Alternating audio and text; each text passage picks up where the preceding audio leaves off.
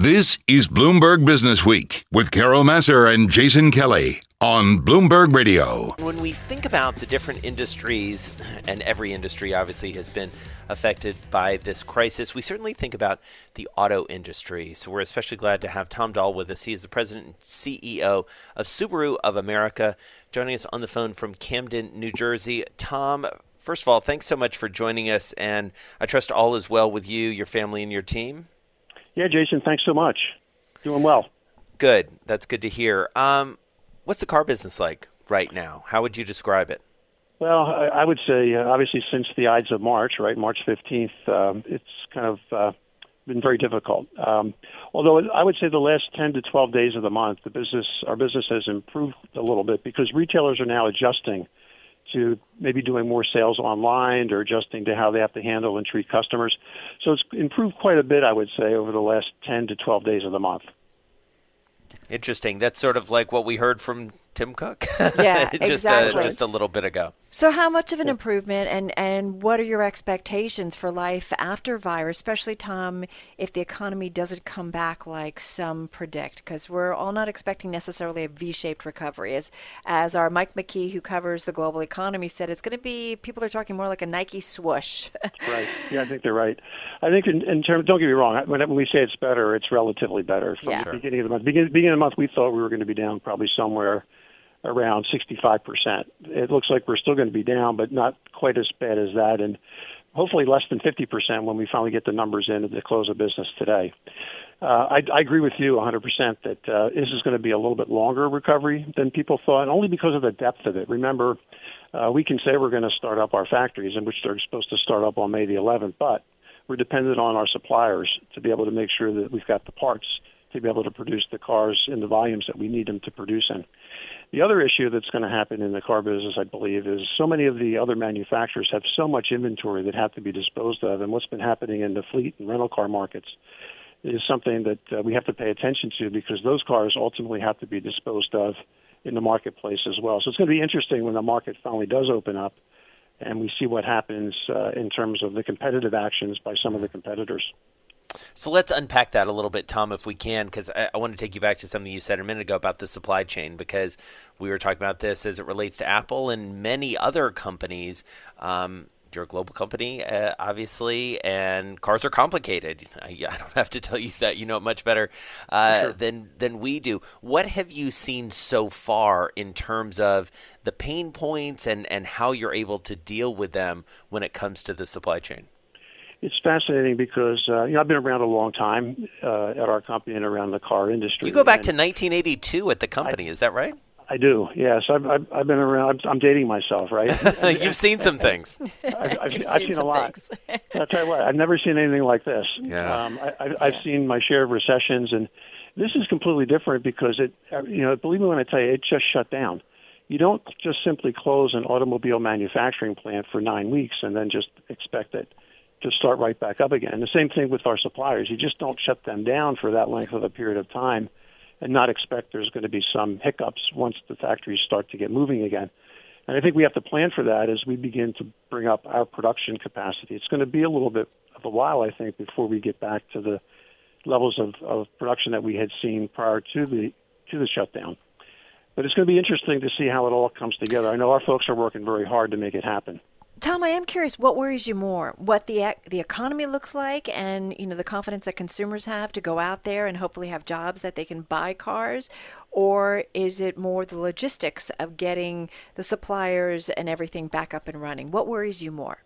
the economy. Well, we'll get the suppliers all figured out. They know what they're doing, and our production engineers are fantastic. They'll get the factories back up and running. I'm not worried about that. I'm worried about the long-term impact that this might have on consumer consumers and their willingness to buy and, and spend on important things like a car and expensive things like a car or a home. Right? I mean, great news right now, right? Mortgage interest rates, you probably reported this earlier, are down to the lowest level ever, right? Right. but people aren't. But the but the housing market's in a tank. Uh, people have to.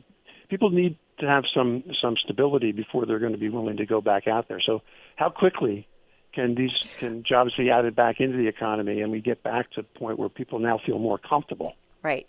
Well, you know, and the auto industry, as you well know, you know, incentives have often been a part of it. Does that make a difference in this kind of environment, or what what we perceive will be the economic environment on the other side of this? Well, there's no question that the demand curve has shifted down dramatically. You know, before before the shutdown, we were probably at a 16.8 to 17 million unit sales projection for this calendar year. Now everybody thinks, and myself included, that we're going to be somewhere between 13 and 14 million vehicles for the year. So there's been a big shift, and up until that point, as you know, production was was being done to support that. So when you come out of this thing, there's it's definitely going to be a buyer's market, and manufacturers are going to try to figure out how they can get that market share amongst themselves in that in that much smaller market. And and you know there probably are going to be significant levels of incentives that are going to be out there once it opens up. Um, we, you know we have to be smart in how we play in that game because we're not we don't have the resources that a lot of the other manufacturers have because of our size. We have to do things a little bit differently. Guest is Tom Doll. He's president and CEO at Subaru of America, joining us on the phone from Cherry Hill, New Jersey. Uh, continuing our conversation with you, Tom. One thing I do wonder about, and, and I'm curious about workers, and we've been talking to a lot of CEOs about what they can do for their workers, what they can't do for their workers, and some of it depends on the industry. Tell me about your workforce and whether or not you've been able to hold on to people or, or what. Sure. For our, our headquarters people here that are based in Camden, we haven't laid off anybody. We've um, essentially have a policy now where people are working from home. There's only about a handful of us that come in here every day because we have to essentially to kind of keep the uh, the business running. But we're very concerned about the health and the safety and the welfare of our people. Being in uh, being in New Jersey, one of the states that's most affected by it. Um, so we're very we're very concerned, and we're making sure that we we disinfect our building. We're making sure that uh, we're taking all the protocols, uh, the keeping the social distancing and so forth. But uh, so far, we haven't. Um, you know, we're we're keeping everybody on. It's, although there's a lot less work to do, right? Because we don't have the level of business that we had before. But um, so far, we're trying to do what we can for our most valuable asset, which is our which is our, our, our employees, our staff. Right. Well, and Tom, as you alluded to, you know, you're there in New Jersey. Carol's in New Jersey. I'm in New York. You know, we're all at the epicenter of this in, in many ways. And so, sort of seeing firsthand the effect of this you know, and we've been talking a lot about this notion of, you know, what is the responsibility of a company to the broader community. I know that you guys have been involved with Feeding Feeding America uh, pretty closely along the way here. Tell us what you're up to and how that works at this time.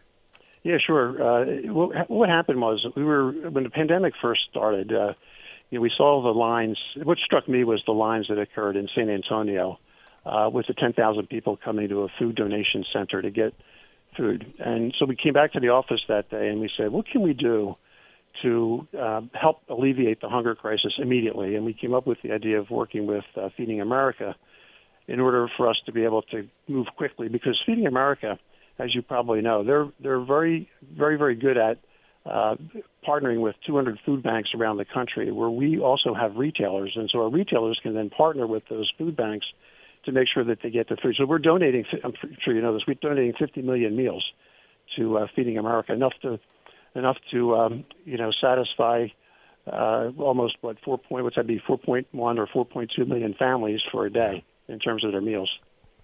Yeah, it's it's a really important thing, and I do think about the responsibility of companies during a crisis like this.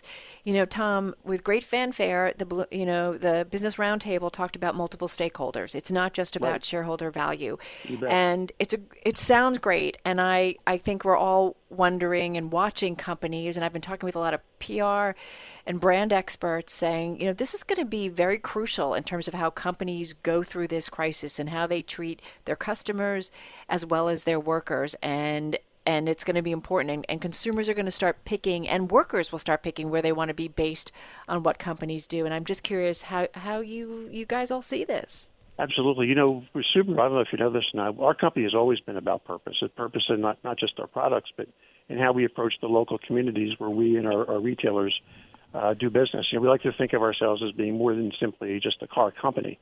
You know, we do these Love Promise events that we call, and we do these Share the Love events. Oh, you know, we've been doing them now for the last 12 years. Mm-hmm. And we and our retailers have raised over $176 million over the last 12 years uh, to, for both national and local charities within our retailers' area of responsibility. So we we deeply believe in giving back, and we prioritize our employees first, just like the Business Roundtable said. Yeah. And and we've been giving back for many many years. So this isn't anything new for us to be uh, partnering up here with Feeding America. We've been doing this on a consistent basis for many many many years. And not not only not only writing checks, but also having our retailers and our people at our company participating and right. going out and helping in the local community. It's a big thing. Yeah. And so, Tom, uh, just in the couple minutes we have left, how does yeah. getting back to work, how does that look to you? Because you've furloughed workers, you know, you've got to sort of get folks back on the production line, back building cars again. What's the timeline for that? I think you said mid-May you're sort of planning to to reopen. Walk us through what what happens. Well, essentially, our factory is going to be opening up for production on May the 11th. But obviously, before that, we have to bring in staff to make sure that the lines are going to operate the way they're supposed to operate because this is the longest period of time, believe it or not, that that factory has been idled since it was constructed in 1989. Wow. So, so we have a lot of we have a lot of maintenance people that have to come in. Uh, a lot of the, the industrial engineers have to come in and make sure that um, as as one ship was leaving at the end of the day and they weren't, they knew they weren't coming back to make sure that they know exactly where to take the individual production for those cars that are still work in process on the line. So it's a very complicated um, startup, restart up of the factory that um, our, our people are very confident that they can do uh, and get that production back up and running as quickly as possible. But there's a lot happening really between right. now and May 11th for that to happen. And Can would just... you be fully employed basically right right when you get back? Essentially, yeah. Okay. We, our our intention is is to call back all of the workers. Um, they've all been notified, and and of course, uh, with our headquarters here in New Jersey, for, for the people here, they'll probably have to stay in place for mm-hmm. a, a little bit longer. We don't know how much longer because Governor Murphy hasn't right. lifted the executive order, so we'll have to play that by ear. All right. Very good. Thank you so much. We uh, look forward to catching up with you again. Thoughtful conversation and uh, on point. Tom Doll, President and CEO of of America, joining us on the phone from Camden, New Jersey.